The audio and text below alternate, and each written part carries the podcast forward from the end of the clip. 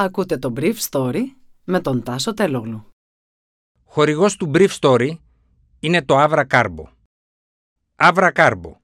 Ένας εναλλακτικός τρόπος ενυδάτωσης για κάθε στιγμή. Καλημέρα σας. Σήμερα είναι Τετάρτη 15 Δεκεμβρίου 2021 και θα ήθελα να μοιραστώ μαζί σας αυτά τα θέματα που μου έκανε εντύπωση. Ενώ ο Πρωθυπουργός υπόσχεται ολόπλευρη στήριξη στη Βορειοέβεια, οι πρώτες οικογένειες εγκαταλείπουν την περιοχή αναζητώντας αλλού καλύτερη τύχη.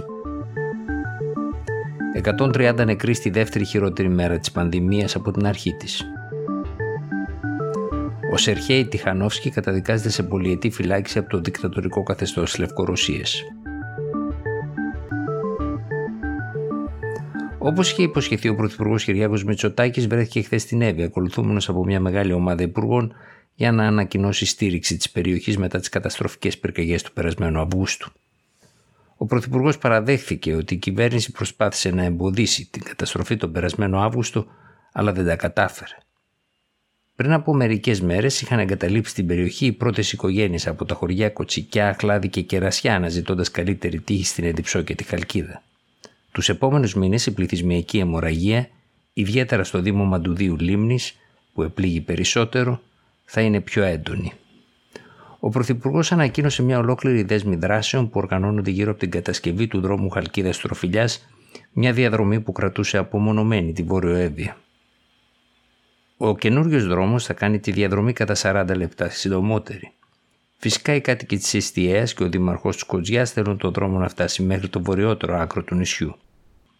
Αυτό όμως είναι το μικρότερο πρόβλημα μπροστά στην καθυστέρηση της ένταξης των αντιπλημμυρικών έργων που ο Πρωθυπουργός δεσμεύτηκε ότι θα ενταχθούν αυτή την εβδομάδα ως την Παρασκευή, ώστε να προκηρυχθούν μέσα στο χειμώνα. Ο Υφυπουργός Περιβάλλοντος Γιώργος Σαμουηρά από την πλευρά του υποσχέθηκε ότι φέτος τα μέτρα πρόληψης και καθαρισμού των δασικών εκτάσεων θα περιλάβουν και τον καθαρισμό και των ιδιωτικών δασών που είναι πολλά στην Εύβοια.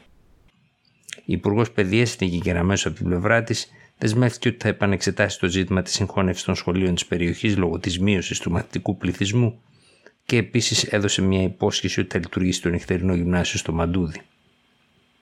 Έχουν υποσχεθεί πολλά, μου είπε το βράδυ αυτοδιοικητικός παράγοντας της περιοχής και τώρα πρέπει να τα κάνουν.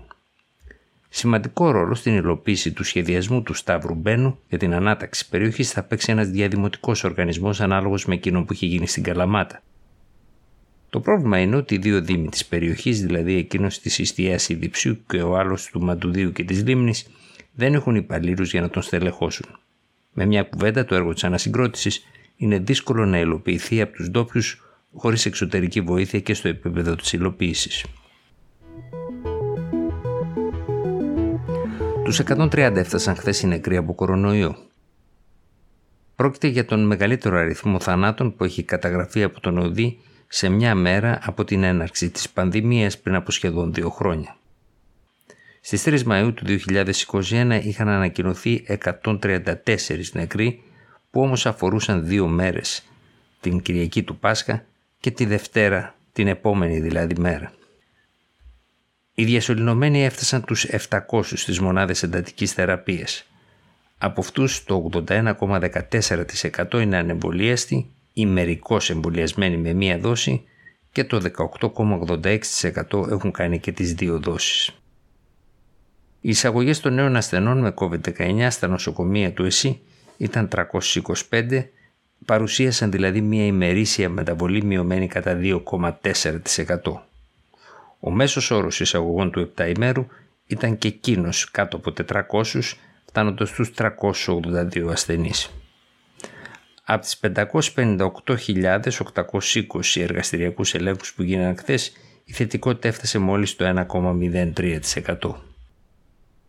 Εν τω μεταξύ στη Βόρεια Ευρώπη η εικόνα είναι πολύ διαφορετική εξαιτίας της πλήρους επικράτησης της παράλλαξης όμικρον όχι μόνο στη Μεγάλη Βρετανία αλλά και στη Δανία.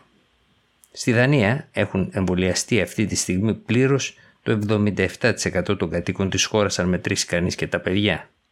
Αλλά παρόλα αυτά ο πληθυσμός δεν μπορεί να προστατευτεί απέναντι στη μετάλλαξη όμικρον. Η ίδια κατάσταση εμφανίζεται και στην Νορβηγία όπου το ποσοστό των εμβολιασμένων είναι ακόμα καλύτερο. Σύμφωνα με έναν υπολογισμό του Volkshelsein Institute, δηλαδή του Ινστιτούτου Υγείας της Νορβηγικής Κυβέρνησης, με ένα μέτριο σενάριο με 90 έως 300.000 περιπτώσεις την ημέρα και 50 έως 200 εισαγωγές στα νοσοκομεία, στην περίπτωση που επικρατήσει πλήρως η όμικρον, το σύστημα υγείας της χώρας θα καταρρεύσει. Αυτή τη στιγμή εισάγονται στα νορβηγικά νοσοκομεία περίπου 30 άτομα. Παρά το γεγονός ότι με τη μετάλλαξη όμικρον θα αρρωσταίνουν σοβαρά πολύ λιγότεροι εξαιτίας του πλήθους των περιπτώσεων, τελικά ο αριθμός αυτός θα είναι μεγαλύτερος για τα νορβηγικά νοσοκομεία. Ο σύζυγος της Βετλάνα Τιχανόφσκα, Σερχέη Τιχανόφσκι, καταδικάστηκε με πέντε ακόμα εκπροσώπους της λευκορωσικής αντιπολίτευσης σε πολυετής ποινές φυλάκισης από δικαστήριο Περέτα του Μίνσκ. Ο Τιχανόφσκι, ένας διάσημος μπλόκερ και πολιτικός, καταδικάστηκε σε 18 χρόνια φυλακή. Ο δημοσιογράφος Ιχάρ Λόζικ σε 15 χρόνια φυλακή. Ο Μιχαήλ Στατκέβιτς σε 14 χρόνια ο Λάτζιμιρ Τσιχάνοβιτς σε 15 χρόνια, ο Αρτσιόμ Σακάου σε 16 χρόνια και ο Ρώσος υπήκοος Δημήτρη Ποπόφ σε 16 χρόνια.